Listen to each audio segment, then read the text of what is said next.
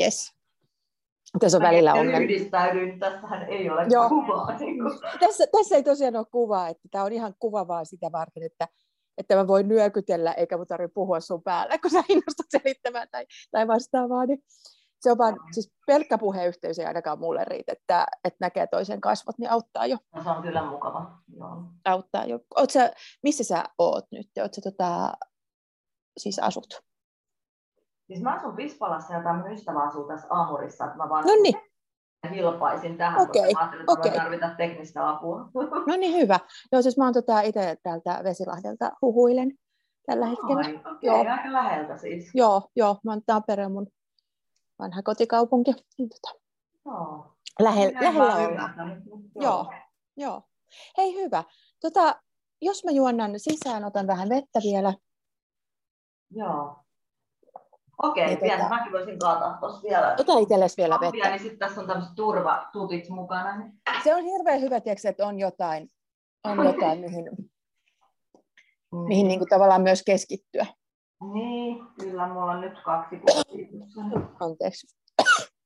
Ei mitään, onko sullakin ääni mennyt? Siis mulla on niinku juuri No, tänään. näin, kyllä. joo, siis nyt just on jotain tota, ihme. Mulla on niin koko Joo. viikonloppu niin pientä, semmoista, just semmoista ärsyttävää yskää. Mä olin perjantaina tota, Tampereen liikkeelle, kävin museossa ja kaikkialla, ja sitten alkoi koko ajan niin kuin, niin kuin, ihan sellaisesti enkä edes flunssa, vaan vaan joku ärsytys, Oi. yskä.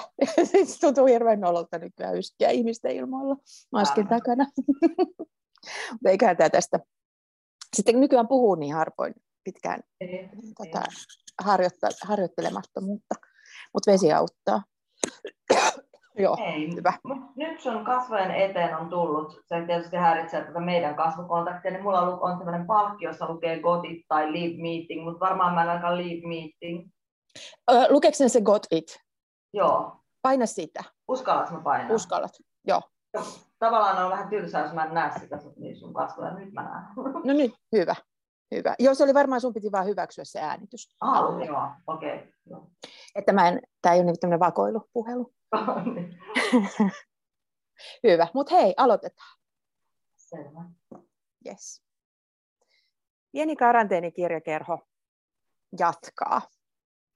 Tällä viikolla mulla on vieraanani kirjailija Marjo-Katriina Saarinen, jonka kolmas teos, Kaikki päivän tunnit, ilmestyi itse asiassa juuri tänään, kun me tehdään Marjo-Katriinan kanssa tätä haastattelua. Onnittelut uudesta kirjasta. Tämä oli äärimmäisen mielenkiintoinen teos. Tervetuloa Marjo. Kiitos paljon ja kiva kun kutsuit.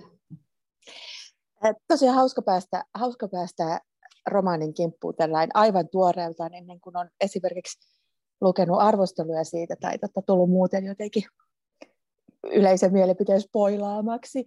Uh, keskusteltiin tuossa vähän alkuun, että, että mistä päin tätä lähtee perkaamaan. Tähän on periaatteessa, tämän voi esitellä yksinkertaisesti, että tämä on yhden päivän romaani.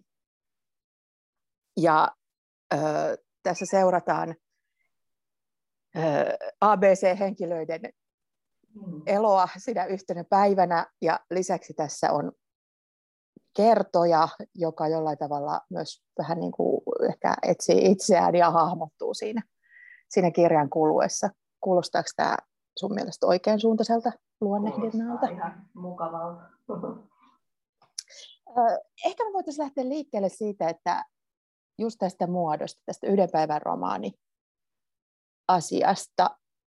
Mm, millä tavalla sä tulit käyneeksi sen kimppuun, koska se on toisaalta myös sellainen, sellainen muoto, että sinnehän mahtuu kaikenlaista. Sitten se on kirjallisuushistoriassa aika käytetty ja, ja, ja niin kuin jotenkin ää, romaanitaidetta on uudistettu sen kautta.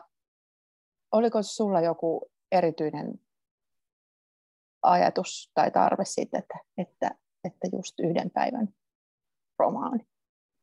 No itse asiassa musta yhden päivän romaanit on tuntunut varsin teennäisiltä Mm-hmm. viime aikoina, samaten kuin kaikki tietävät kertojat, vähän sellaisilta konstruktioilta, joista mä en oikeastaan kauheasti tykännyt.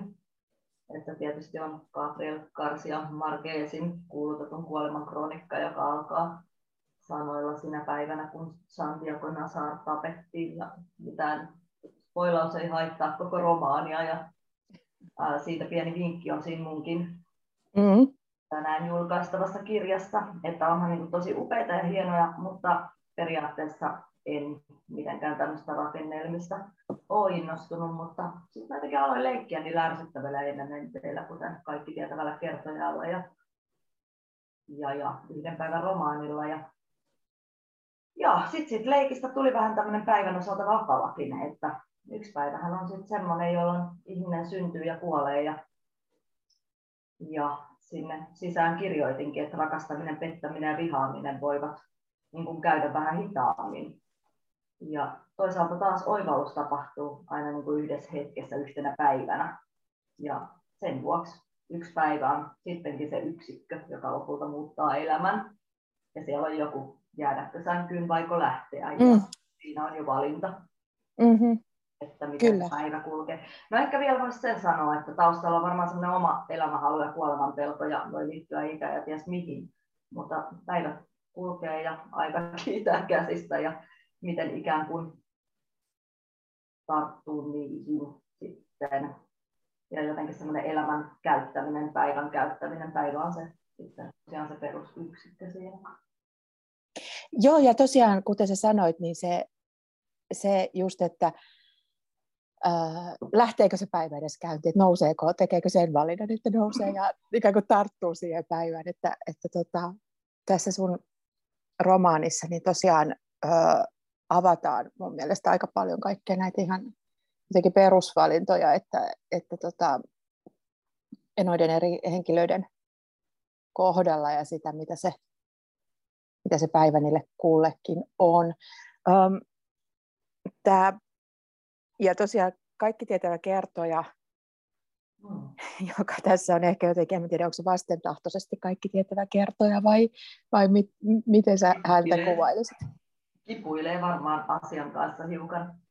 Kyllä. Hänellä on tehtävä ja elämä ei ole helppoa meillä Niinpä. kullakaan duuneissamme. Niinpä. Joo, hänet on niin kuin asetettu siihen kertomaan ja se niin kuin ei tunnu välttämättä sieltä kaikkein mukavimmalta. Mä ajattelin, että voisitko jo tähän alkuun lukea sieltä Joo. kirjasta. Tämä on ihan tästä alusta, eikö vaan? Joo, no mä itse asiassa ajattelin, että voisi olla ihan ok lukea siitä ennen kuin ensimmäinen osa ja ensimmäinen luku alkaa. Mm-hmm. Tässä on tämmöinen vähän niin kuin johdatus koko pläjäykseen. Ja no, sitä mitä puheita aloitellaan. Yes, kiitos. Alussa oli keskeltä alkanut alku. Hengitä syvään, sisään ja ulos, hitaasti. Tyhjennä mielesi, anna ajatustesi virrata. Anna mietteittesi kulkea sinun sisääsi ja sinusta ulos. Anna niiden olla ja mennä, lipua. Lipu ajatusten mukana, virtaa, olet virta. Ja hengitä rauhallisesti sisään ja ulos, sisään, ulos, vielä kerran. Kun sanon nyt, avaa silmät. Ja nyt sanon nyt. Sitten suljet silmät vielä kerran. Nyt, sanon nyt, sulje. Hyvä. Sinä etäännyt taaksepäin, selkä kohti menneisyyttä sinä kohtaat menneisyyden. Kävelet kuin putkeen, tunneliin, kohtaan, johon etenet selkä edellä kasvot nykyisyyteen päin. Kuljet tunnelin läpi, ohitat putken, läpäiset sen ja se jää taakse. Astut aaltoon, uppoat, olet. Aalto, vesi, kosteus, pärske. Sinun vaatteesi painavat, painuvat sinua vasten ja painavat. Kohta ponnahdat ylös, kohta vaatteesi ovat raskaat ja valuvat. Se hetki on tulossa, se tulee, se on tässä. Ja nyt nouset kuin merestä, pulpahtelet pintaan ja vedät happea. Noin, hyvä. Rauhoitu. Hengitä rauhasta, kiduksista kasvavat keuhkot ja kohtaat pinnan. Olet happea täynnä, hengitystä täynnä. Hengitä, noin, nyt, noin. Vaivut vielä syvempään rentoutumisen tilaan. Noin, juuri noin, hyvä. Kuljet suoraan suruusi, takaisin alkuun, tuskasi alkuun, pelkosi lähteille, alkulähteille. Minä vien sinua. Askel askeleelta kuljet sitä kohti, pelkosi alkua, totuuteen saakka. Voi olla, että kuvat kulkevat nyt silmissäsi sarjoina, välähdyksinä, väreinä, tunteiden kirjona. Näet ehkä kauan sitten nähdyn Timotein, joka siirtyy sormistasi huulten väliin. Äidin hymyn, joka vaihtuu mökin kuistin edessä seisovaan perunakattilaan. Näet kattilan kyljen lohjenneen punaisen emalin. Saatat nähdä. Kädessäsi on nyt ehkä peruna. Se nousee kätesi mukana ilmaan kuin varhaisomena ja jää killumaan kämmenesi korkeudelle taivaan sineen. Se peittää taivaan ja syö sineen. Sinun kätesi piirtää seudun ja päivän peruna peittoa sen kuin omena. Näet ehkä sittenkin paremmin yksityiskohtien yli ja taakse. Näet kattilan taustalla ilmavasti rantakivien päälle rakennetun talon, jonka alustaa ja seiniä talvimyrskyt riipivät ja kastelevat, ja jonka perustukset kevään aurinko ja merituuli yhtä itsestään selvästi ja luonnonmukaisesti kuivaavat. Lasket perunan ja katseen, katsot itsesi sisään. Sinä luot tänään aivan kaiken, koko maailman ja kattilaan palautetun perunan, joka kutistuu omaan olemattomuuteensa eli muiden perunoiden laumaan. Kohta varmaankin kuorit ja käsittelet siitä jokaisen, mutta silmäsi tähyävät jo toisaalle, kauemmas. Näet satunnaisia sattumavaraisia kohtauksia. Ei, eivät ne ole edes kohtauksia, vain osia, irrallisia irrationaalisia paloja, jotka yhteenliittymisen sijaan simpoutuvat mielen sisään ja sitten sieltä takaisin tavoittamattomiin. Ne lehahtavat ilmaan ja tipahtavat suuntiinsa kuin pelikortit, postikortit, puiden lehdet. Vaikka ei edes ole syksy tai sadonkorjuu. Näet loputtomia sekunteja, jotka loppuvat sekunnissa. Näet vuosia, jotka kilpistyvät hetkeen, mihin tahansa hetkeen, hetkiin, joista jostakin syystä nyt näet nämä. Vaikka voisit nähdä ihan jotakin muuta tai toisin, mutta et kaikkea. Tämä on tämä valinnaton valinta, arpa, joka osuu kohdallesi, osa. En minä näe, mitä sinä silmilläsi näet, voin vain kuvitella. Minä huomaan, olet kotikaupungissasi. Saavut sinne, nyt. On talvi, lehdet ovat jo lehahtaneet suuntiinsa ja haravoitu pois. Lumi on langettanut maahan ohuen pinnan kuin harson. Odotat rakastasi saapuvaksi. Katselet häntä ikkunasta.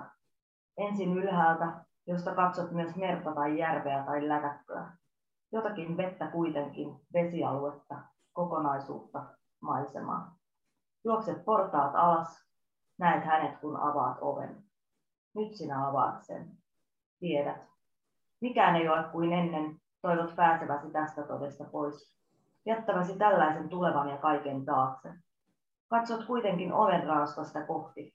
Katsot hetken hetkeä kasvoista kasvoihin, suoraan silmiin. Nyt. Siinä auenneiden silmiesi edessä seisoo ihminen, jota kerran rakastit. Hän oli kaikki, mutta jokin erotti teidät. Hän kääntää selkänsä, hän menee. Hän loittonee pihalta ja portista pois. Kaikilla on porttiinsa. Portin raosta näet ohikulkevien ihmisten jonon. Näet tädit ja mummot, äidit ja esiäidit, tyttöystävät, poikaystävät ja isät. Menneet ja menevät ihmiset. Rakkaasi yhtyy heihin. Rakkaasi yhtyy menneiden ihmisten virtaan ja katoaa. Kohta on sinun aikasi. Sinun päiväsi on tullut, se koittaa kohta. Kohta sinulla on edessäsi koko maailman aika ja kaikki tämän päivän tunnit. Hengitä rauhassa, älä palaa vielä. Kuuletko? Minä sanon, pysy siellä. Älä tule tänne, älä kahlaa veden poikki, älä kulje tunnelia pitkin takaisin, seis. Minulla on kysymys. Älä, älä avaa silmiäsi, pidä ne vielä kiinni. Älä huuda. Koita pysyä siinä, missä olet. Pysy unessa, kuuletko? Älä palaa vielä. Perkele, seis, seis, seis. Kiitos. mulle tulee tästä aloituksesta mieleen, että, että tota, tässä jo tämä kertoja ja ikään kuin henkilöt kamppailee, mutta myös ehkä, ehkä kirjaajia niin kuin suhteessa, suhteessa henkilöihinsä. Ö, onko tässä, tässä Kaikki päivän tunnit kirjassa jotenkin kysymys myös just tästä, eli, eli kirjoittamisesta itsestään ja jotenkin mm. tarinoiden tekemisestä ja niiden mahdottomuudesta osittain. Niin, äh, siis kertojahan on kirjaaja Roomasta saapunut mm-hmm. yksilö, joka tulee havainnoimaan pohjoista seutua ja kylmyyteen kallistuvia ihmisiä ja muuta tällaista. Ja sitten hän tutkii monin tavoin niin kuin sanojen etymologisia merkityksiä ja kertojen kautta nousee sitten tämmöinen tavallaan lukujen perässä oleva sanakirja, Wikipedia ja muu osuus, jossa on sitten tota, sinne on, mä kokosin sellaiset välillä lukujen keskeisimmät sanat, välillä ikään kuin keskeisimmät ja välillä sattumanvaraiset, miten kulloinkin. Mutta joku merkityksensä niillä toki kokonaisuudessa on. Ja, siellä on sitten ihan niiden sanojen selityksiä ja merkityksiä, mutta niiden kautta nousee itse asiassa tämän kertojan tarina, oma tarina. Hän alkaa assosioimaan sanoja ja alkaa paljastelemaan suhdettaan metsään, kuolemaan, muistoihin, lapsuuden tapahtumaan, rakkauden traagiseen hetkeen, sattumanvaraiseen höpsöyteen ja ties mihin. Että sitten ne tavallaan niin kuin, ne eivät ole vain liitteitä, vaan se kuuluu sille aika orgaanisesti tähän kokonaisuuteen.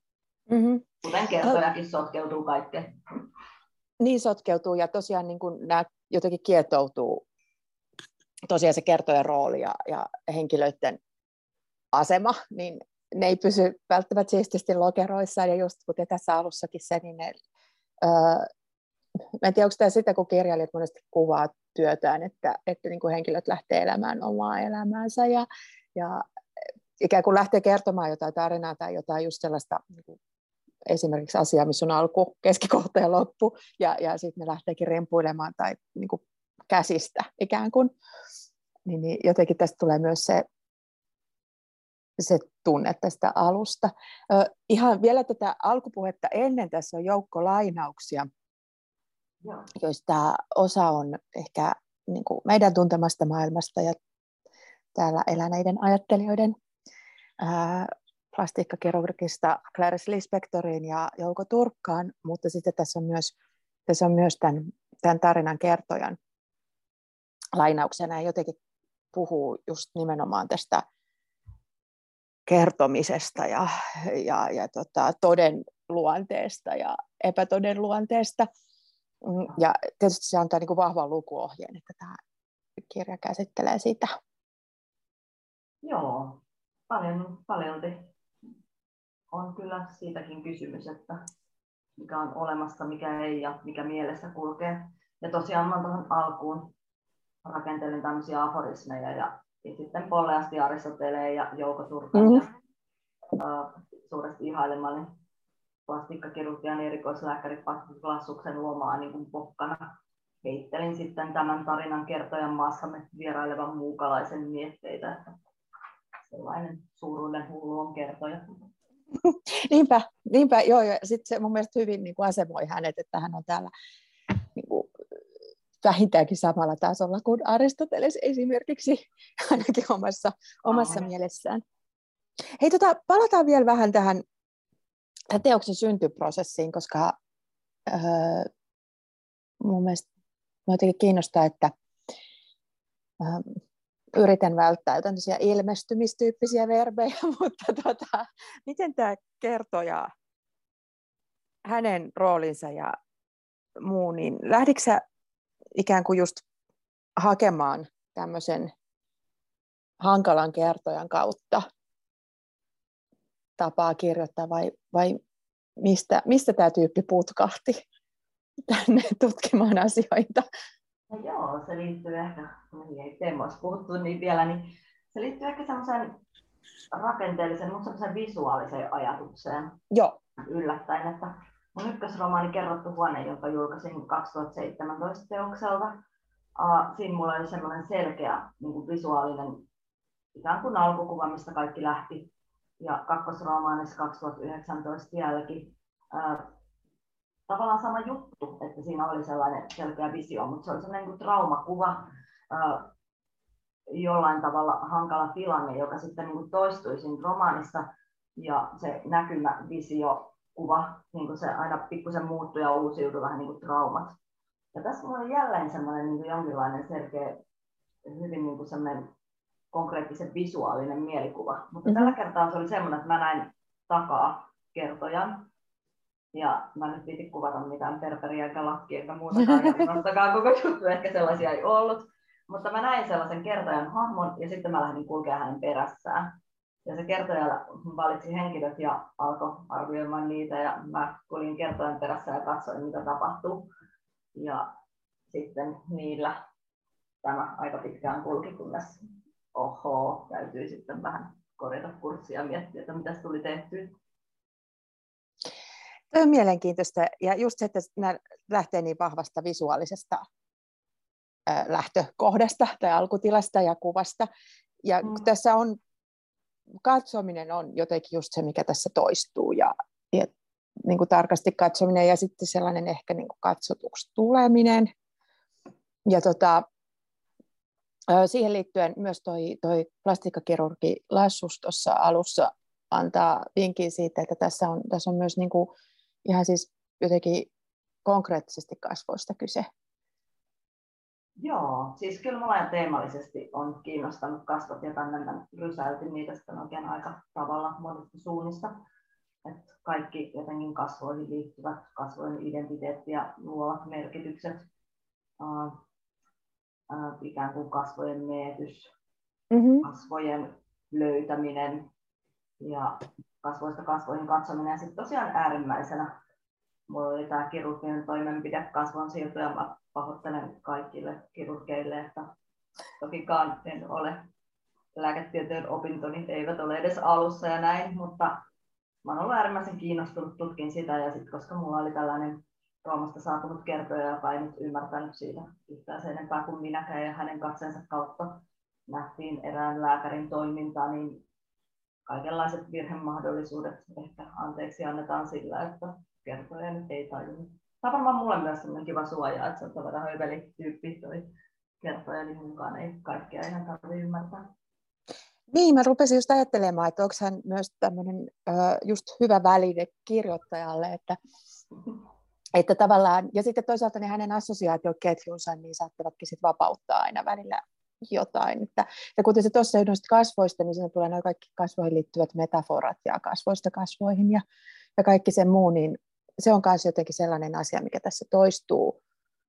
Just noissa, kun toi kertoo tavallaan, tämä visuaalisesti tapahtuu tässä kirjassa kuulijoille tiedoksi niin, että, että tota, tässä on niin notaatiota, viitteitä, numeroituja viitteitä, joita sitten kertoja avaa, mutta hän avaa niitä hyvin jotenkin omaan tyyliinsä, että ne saattaa lähteä sanan Wikipedia-selityksestä, mutta tota, yleensä hän nimenomaan assosioi sinne, sinne vaikka mitä. Ja jotenkin, niin kuin, että nämä tämmöiset mieli, siis mieleenjohtumisketjut on, on tässä jotenkin tosi oleellista sisältöä. Ja, ja niin kuin jotenkin muut, että ei pelkästään, kuten sä sanoit jo aikaisemmin, niin ne ei ole vaan sellaista ö, jotenkin lisää tai, tai tota, hauskuutusta, vaan, vaan ne niin kuin vie tätä koko asiaa aika vahvasti eteenpäin tai johonkin suuntaan tai joihinkin suuntiin, kuten assosiaatioketjuilla on tapana tehdä.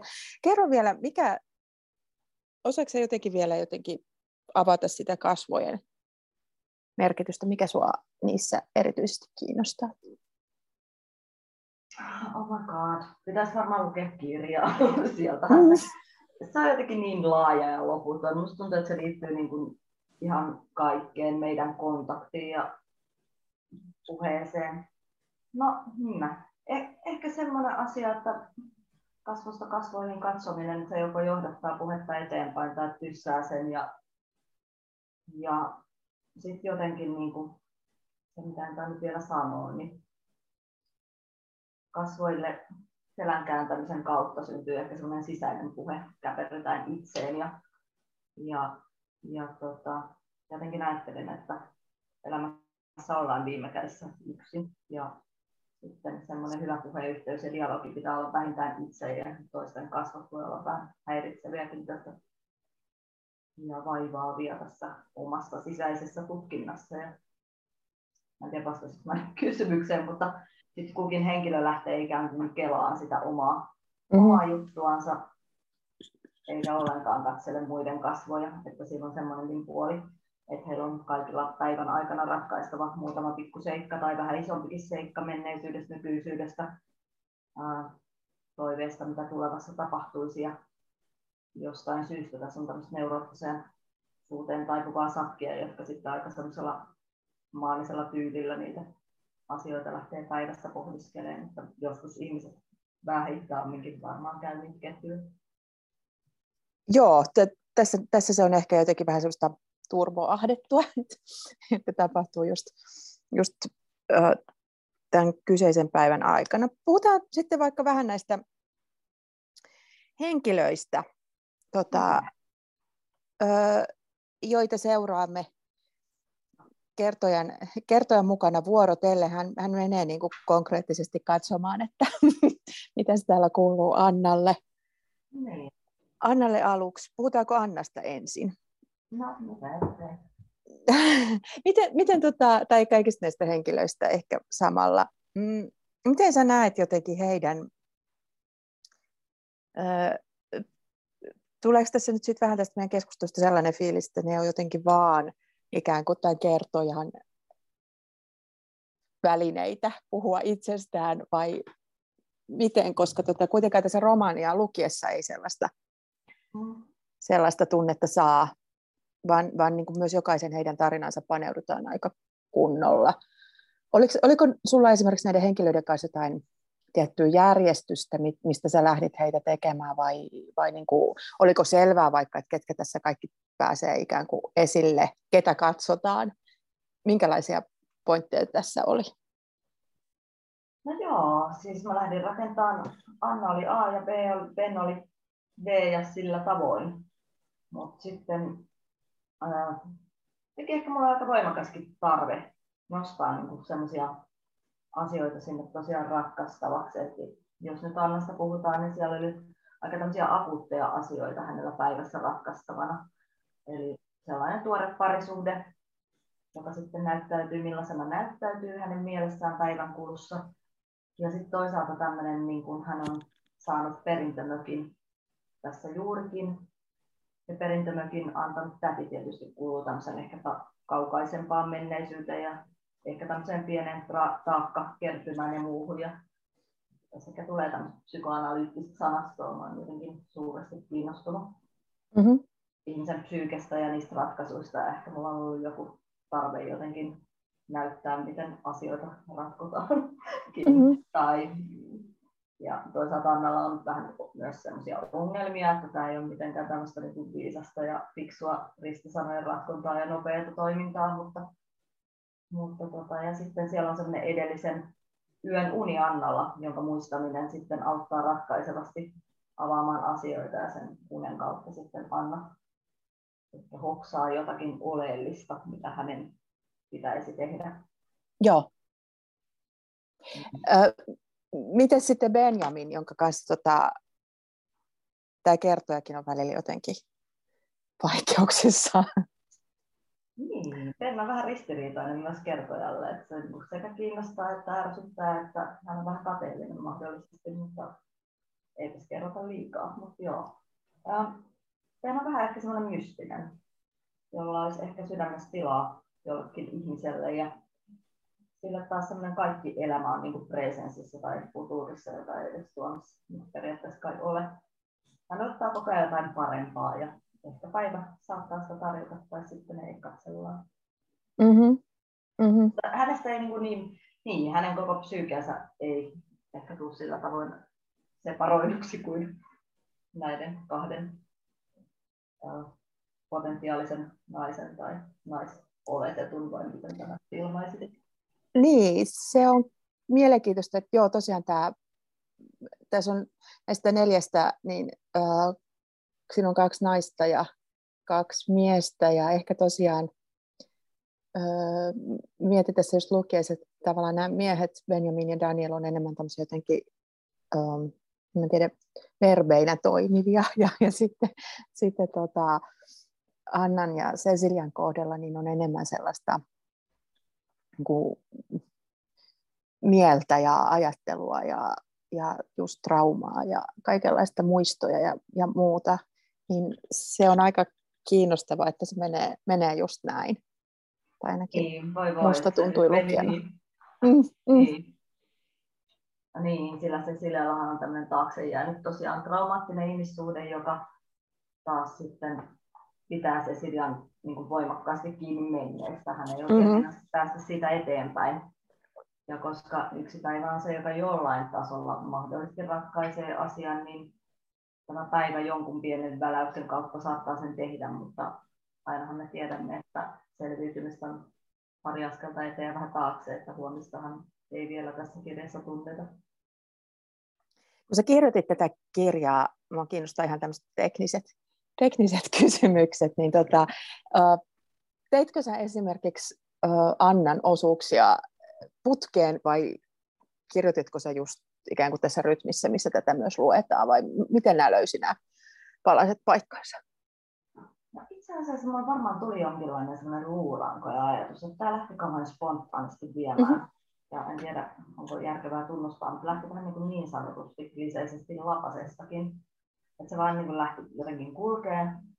Ja sitten mä toki jouduin niin kuin lukuisia kertoja tarkistamaan lisää muokkaan sekä kieltä että ajatusta, että ideaa ja täydentää. Mutta kyllä me ollaan jotenkin lähtenyt vyöryä ne henkilöt. Mutta se on hauska. Ei ole näin yksi, yksiselitteistä, ei siis, anteeksi, Joo. ei Niin. Mutta se on silleen hauska, että koska se tuntuu tässä lukiessa, että ne lähtee just ikään kuin just sit kertojan lapasesta ja just siitä, että jos hän on niinku tarkkailemassa, tarkkailemassa pohjoista elämää, niin, niin, niin tota, ne ei niinku ikään kuin pysy siinä äh, välttämättä siinä niinku, selkeästi tarkasteltavina, vaan lähtevät, lähtevät elämään omaa elämäänsä ja niin kuin lähtee vähän käsistä. Ja sitten samalla se vaikuttaa just tämän kertojan omaan, omaan oloon ja omaan ajatteluun niin kuin jotenkin häiritsevällä ja ennalta arvaamattomalla tavalla. Niin, niin se on jotenkin kiinnostavaa kuulla, että siinä kirjoitusprosessissa on ollut jotain vähän saman, samankaltaista. Joo, kyllä mä sitä toki niin vahvasti elin tätä prosessia. Tämä on ollut mulle kyllä niin kuin sekä riemukasta tekoa, että sitten jossain kohtaa mä ajattelinkin, että no olkoon miten menee, mutta kyllä tästä lopulta tuli aika semmoinen monimutkainenkin prosessi.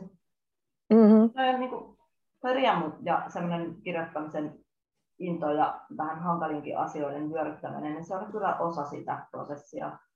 Ja kyllä se semmoisena pysyy koko ajan, että se, ehkä semmoinen mielekkyys siihen jopa ihan semmoisella viime vaiheellakin, kun sitten näitä kierroksia tein, niin musta tuntuu, että mä kuitenkin löysin siihen aina jotain lisää. Että on ollut kyllä ihan silleen miellyttävää kirjoittaa. Kuulostaa hyvältä. Se on, hyvä, jos se on joskus niin kuin myös miellyttävää, eikä, eikä tarvitse syntyä niin kuin välttämättä pelkän tuskan kautta taide. Tuossa aikaisemmin sanoit, että just sun edellin, se teokset on ilmestynyt 2019 ja 2017. Se oli pitkään ennen, ennen tota, niiden julkaisua käsittääkseni toimit. Opettaa, opetit kirjoittamista Joo. Oriveden opiston kirjoittajalukiossa. Joo, näin kävi. Miten sä, nimenomaan näin kävi, miten, sä, miten sä koet itse tämän niin kuin just, uh, tietyllä tavalla opettamisen suhteen ja sitten oman uh, romanikirjailija uran alkamisen, että um, oliko se jollain lailla, blokkasko se sun ryhtymistä aikaisemmin itse kirjoittamaan vai jotenkin toisinpäin? Onko sulla ajatusta siitä?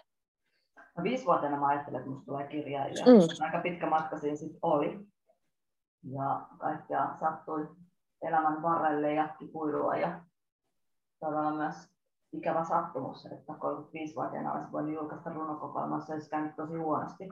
Ja siinä kohtaa päätin, että antaa koko homman olla, mutta jostain se oli pakko mielessä sitten lähteä huomasin, että elämäni on aika onnetonta, jos mä en viime kädessä tee sitä, että maailma elää varmaan ilman mun kirjojani, mutta mä ehkä en niin hyvin. Ja mm. itsekäästä lähtökohdista tässä porskutellaan. Ja tunnen, että tämä on niin kuin siis on ollut tosi hienoa ja mielekästä olla siellä Orveden opistossa ennen kaikkea siksi, että näki sellaisia nuoria ihmisiä, jotka oli paljon kypsempiä eikä kipuillut niin pitkään kuin minä täksy. Mutta sitten mä luulen kuitenkin, että tässä se on se, mitä mä nyt sitten loppuikäni mahdollisesti teen. Ja pelottaa vähän sanoa näin, koska huomenna voi huomata, että eihän tästä enää mitään. Niin, toisaalta nyt sä oot sitten niin kuin ikään kuin alkuun päästyä, niin tota, näitä on tullut aika Joo. Siis hyvässä vauhdissa, kun ajattelee, että kuinka, kuinka totta työläsromaanin kirjoittaminen on ja kuinka kauan siihen menee, niin ehkä, tota, ehkä sulla oli joku nyt hyvä ikään kuin työkalupakki just siihen. Joo, ja mulla on ehkä sellainen suru, että mä oon jättänyt käyttämättä mm. sen niin kuin elämän niin. Ja sitten mä katson oikeasti niin kuin niitä ihmisiä, jotka jotenkin määrätietoisesti niin kuin kehittävät itseään, eikä jotenkin vaan sure, että mä en ehkä pysty, tai mä en ole hyvä tai kipuilen jonkun itsetunnon kanssa. Vaan ne niin kuin tekee ja ne oppii sen myötä. Ja nyt mä vähän niin. isompana joudun niin kuin yrittämään sen saman, mitä mun oppilaat on tajunnut aiemmin. Niin jo nuorempana, niin aivan. Niin, ja siitä, ehkä sitten siitä opettamista mä oon itse saanut kyllä niin paljon välineitä ja katsoessa niin kuin heidän toimintaa ja huomatessa heidän menestystäkin tietenkin, että oho, että Ehkä sitä ei kannata vaan niin kuin spekuloida loppuun asti, vaan se, mitä heillekin joskus sanoin, että kirjoittaminen syntyy vain kirjoittamalla, niin niitä mm. kai sitten muullekin käy. Niin sitten joudut itse noudattaa omia oppeja se siinä. Voisi olla ihan kiva. Joo, mutta on kyllä ihan hyvä pointti just se, että, että mä luulen, että monelle kirjailijan ura on sellainen, mikä on jotenkin lapsesta asti selkeä, että tätä minä teen. Mm. Sitten tulee eri pituisia vaiheilun vaiheilun aikoja ja tota, siitä taitaa tosiaan päästä yli vain, vain tekemällä ja kirjoittamalla. Ja mulla on ollut hirveä arvostus kirjailijoita kohtaan. Mä oon pitänyt heitä tosi viisaina, mutta sitten mm-hmm. nyt ei se välttämättä mene niin ja se on auttanut aika paljon. Ja että niin. voidaan tässä tehdä, vaikka ei viisastuisi niin kauheasti, että se niin kuin, sitä ei sillä välttämättä tarvita, kunhan se teksti on hyvä. Se riittää. Mm-hmm. Mm, joo, ja sitten se on niin kuin, myös varmaan, että se on riittävän hyvää ja, ja niin kuin jotenkin vähän ehkä omien, omien odotusten kanssa taisteleminen, mikä jälleen ehkä tuo tähän takaisin tähän mun mielestä tähän kertojahahmoon, koska mun mielestä hän, ainakin tällä lukijan näkökulmasta, niin myös, myös, mä en tiedä kuinka tarkoituksella, mutta ainakin luettuna niin kuvittaa jotenkin just sitä kirjailijan kamppailua tarinoiden ja henkilöiden ja, ja itsensä kanssa ja just sitä kyllästymistä ja jopa vihaa niitä kohtaan välillä ja. Jotenkin kaikkea sitä, kuinka intentionaalisesti sä oot sitä siihen laittanut, niin sitä en tiedä. Niin, no on niin kuin, hmm, vaikea kysymys. Mutta varmaan sekä olen, toisaalta niin kuin vakavasti, toisaalta vähän leikitellenkin. Et mua itseäni ehkä riemustutti, kun mä en mikään suuri huumorikko humoristi ole, mutta että, että ehkä sieltä semmoista jotain helpottunutta huumoria niin tämän tyypin kautta sitten löytyy, mitä muussa ehkä joskus on liian vähän tai se tulee sisäpiirissä läheisille. Mutta niin, että se edustaa niin aika paljon semmoisia ristiriitaisia riipiviä piirteitä. Myös niin semmoista äärimmäistä vakavuuttakin, koska onhan tuolla niin kuin, ollaan tekemisissä viimekätisen kuoleman kanssa ja mm mitä ihminen niin kuin, katsoessaan nyt, jos jatketaan tällä teemalla kasvoista kasvoihin kuolemaa toisen tai omaa, niin mitä teet vielä nämä viimeiset hetket, jos olet kuolemassa ja niin edelleen. Mm. Sitten toisaalta se kasvon siirto, niin kuin järjetön mieletön operaatio maailmankaikkeudessa tai ihailen suuresti, niin miten suurta ja mahtavaa tapahtuu, kun joku sitten pohtii pilkun paikkaa. Ja silläkin on kuitenkin merkityksensä, ei pidä vähätellä. On eri tasoisia, erilaisia asioita ja ne ovat tärkeitä niille kullekin. Mm, joo. joo, toi tulee tässä ö, näkyväksi jotenkin just toi monien tasojen ja tu, niin kuin todellisuuden ja, ja sellaisen niin kuin arvostusten yhtenäisyys, vaikka tota, voisi jotenkin ehkä ajatella, että just jonkun kasvojen siirron kohdalla, niin mikään millään muulla, tai että, että se tekisi niin tämän kaiken jotenkin järjettömäksi, ja vain, vain niin kuin sellaisilla tosi isoilla ja merkittävillä teolla olisi, olisi merkitystä. Mutta tota, näinhän tässäkään ei ole. Mä ajattelin, että voisitko sä lukea sen toisen kohdan, josta puhuttiin, koska Joo. se mun mielestä hyvin, hyvin kuvaa sitä, että miten se hauska syntyy tässä, tässä kirjassa. Joo, apua, olikohan se nyt hauska, mutta katsotaan. Kyllä se on hauska. niin, se oli riittävän hauska. Vitosluvun lopussa niin puhuttiin jo näistä erilaisista niin kuin Wikipedia-liitteistä, sanakirjaviitteistä. Tämän luvun kokoavat sellaiset sanat kuin unohtaa, muistaa ja käsien pesu. Ja muistamiskohdasta Wikipediassa olen laittanut tähän ensin, että miten muisti on kykyä tallentaa, palauttaa mieleen menneitä kokemuksia. Sitten siinä on muistista ja evoluutiosta ja vähän muistitapahtuman niin prosesseista, vaiheista, tallentaminen, säilyttäminen, palauttaminen ja tunnistaminen ja niin edelleen. Kaikenlaista sitten muistijäljistä ja muuta. Ja sen jälkeen täällä samalla tavoin kuin muutenkin nämä sitten tämän kertojan havainnot tulee loppuun ja ne tulee suruissa, vaikka itse ajattelen, että ne ovat tietenkin keskeisiä, koska kyse on kaunokirjallisuudesta eikä Wikipediasta, mutta niin. Eli muistin perään tulee tämä pätkä. Muisti kestää mitä kestää, unohdus korjaa usein isonkin sadon, ja niin vaarallisen sattumanvaraisesti meidän todellisuutemme rakentuu, minkä tahansa mielen tarttuneen korren varaan. Ja mistä tahansa korsista kertyy mikä tahansa mielen todellisuudeksi muokkaantuva röykkiö. Vai onko se sittenkään niin suoranaisesti aivan niin? Muistammeko viimeiseksi tärkeimmän vai satunnaisen jonkun tai ja jonkin, minkä tahansa ihmisen tai asian? Siis tarkoitan. Olemmeko keskimäärin tai lopulta oleellisen vai sattumanvaraisen äärellä? On mainittava vielä, että minä näin pitkään unia, joissa minut rahattiin lapsuuskotini eteistä pitkin pimeään ja heräsin siihen, että minulta oli loppua happi, olin tukehtua. Myöhemmin äiti kertoi, että olin nielaissut kaksivuotiaana ison kananpalan, vetänyt sen suoraan henkitorveen, meinannut tukehtua ja joutunut kotikaupunkini kauneimpaan sairaalaan. Ospedale Nuovo Regina Magheriittaan hyvin pitkäksi ajaksi. Kurkkuni oli vedetty pitkä viilto, kana oli saatu tuoreeltaan pois ja minä olin jäänyt henkiin. Kurkussa on yhä jälki ja yhä minun kurkkuani kuristaa, kun joudun läheisten luota pois. Toisaalta olen tottunut, oh, toisaalta olen tottunut olemaan niin poissa, että läheisyyskin kuristaa. Kun katson nykyisin lautasella kananpalaa, en katso kohtaloon, mutta voisin katsoa. Uskon muistavani yhtä ja toista, mutta ovatko ne muistot minun vai äitini muistoja?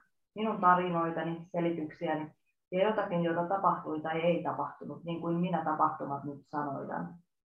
Mitä minä todella muistan ja tiedän, kun tiedän, mitä tapahtui, mutta en muista tapahtumasta mitään. En muista, mutta oireilen. Ehkä keho tallentaa, säilyttää ja palauttaa tapahtuman tähän päivään, ja minä tunnistan, miten tunnistan. Joka tapauksessa kana herättää kummallisen alkukantaisen kauhun, toisin kuin sairaalaluostarin ikiaikaiset rehevät pihat ja kattojen rauhoittavat raamatulliset freskot ynnä sisätilan valkeat käytävät, joiden puhtaudessa hengitys alkaa aina helpommin ja huojentuneemmin yhä edelleen kulkea. Ja uni, tuo toistuva, lakkasi toistumasta ja päättyi siihen, kun mainitsin siitä ensimmäisen kerran toiselle ihmiselle ääneen. Kun loin yhteyden asian itseni ja toisen välillä, kun loin kolmiyhteyden, kun asian minun ja toisen yhteys saapui kuin onnellinen päivä, jossa kana ei ollut enää kurkussa, jossa kana ei ollut hapenvievä kolmas, eikä kukaan raahannut minua mistään lähtökohdistani kauemmas. Summa summarum, puhuminen saattaa kannattaa. Oma huomio huom, ei Wikipedia. Kiitos. Hyvä havaito kertojalta. Niin, ne kertojan osuudet päättyy aina tai usein siihen, että ne ovat omia huomioita, eivätkä Wikipedian, jotta mm-hmm. sen ymmärtävät.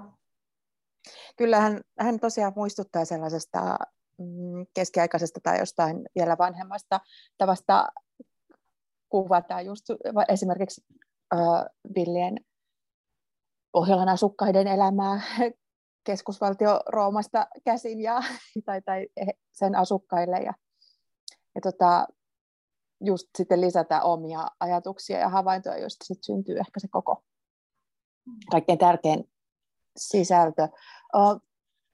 Ehkä vielä jotenkin tämmöinen tekninen, mutta myös sisällöllinen kysymys.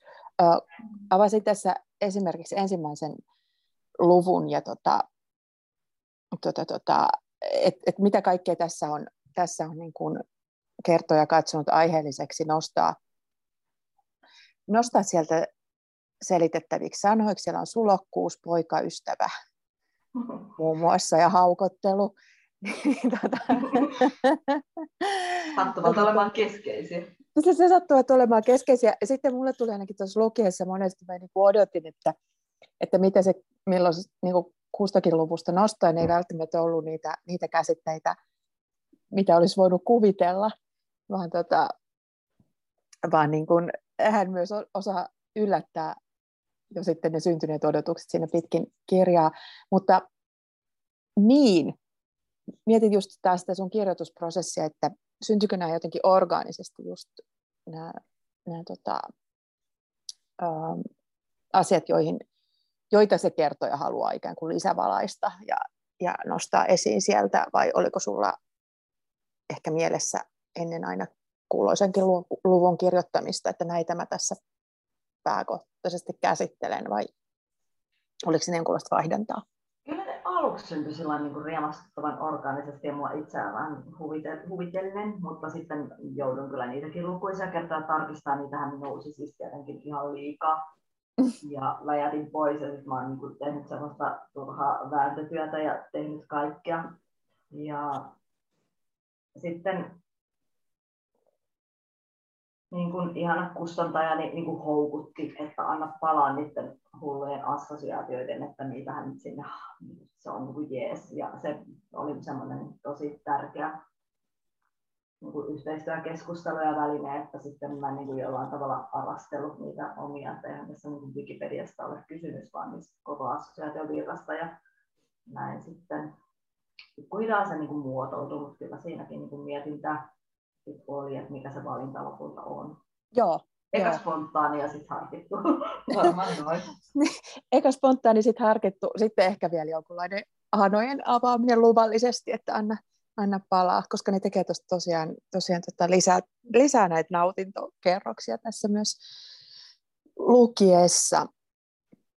Marjo-Katriina Saarinen, mä luulen, että me ei mennä tämän syvemmälle tämän kirjan varsinaisiin tapahtumiin, vaan jätetään ne kuulijoiden kautta lukijoiden itsensä tutustuttavaksi, koska, koska tota, mm, kirja on tosiaan, tässä on 400 sivua, eikö vaan? Eli tota, Taitaa olla kuin 469. Joo. Sellaista. eli, eli se on kohtuullisen, mm. kohtuullisen paksu varsinkin yhden päivän romaaniksi, joten, joten voitte siellä päätellä jo, että tässä myös tapahtuu paljon. Ja tässä, tässä me ollaan ikään kuin raaputettu vasta jotenkin tätä muodollista pintaa ja, ja kertojan, kertojan roolia, mutta tota, tosiaan nämä neljä nimettyä henkilöä plus muutama muu pääsee siellä vauhtiin eri tavoin ja erilaisiin vauhteihin. Mm. Mutta kiitos sulle tästä haastattelusta ja toivotan ö, hyvää matkaa tälle kirjalle ja paljon lukijoita. No. Kiitos itsellesi. Olipas sittenkin rentouttava tuote. Hyvä, ihan että pääsit heti tällä tuoreeltaan, yes. tuoreeltaan tähän mun ruumipihteihin. niin. Yes. Kiitos paljon.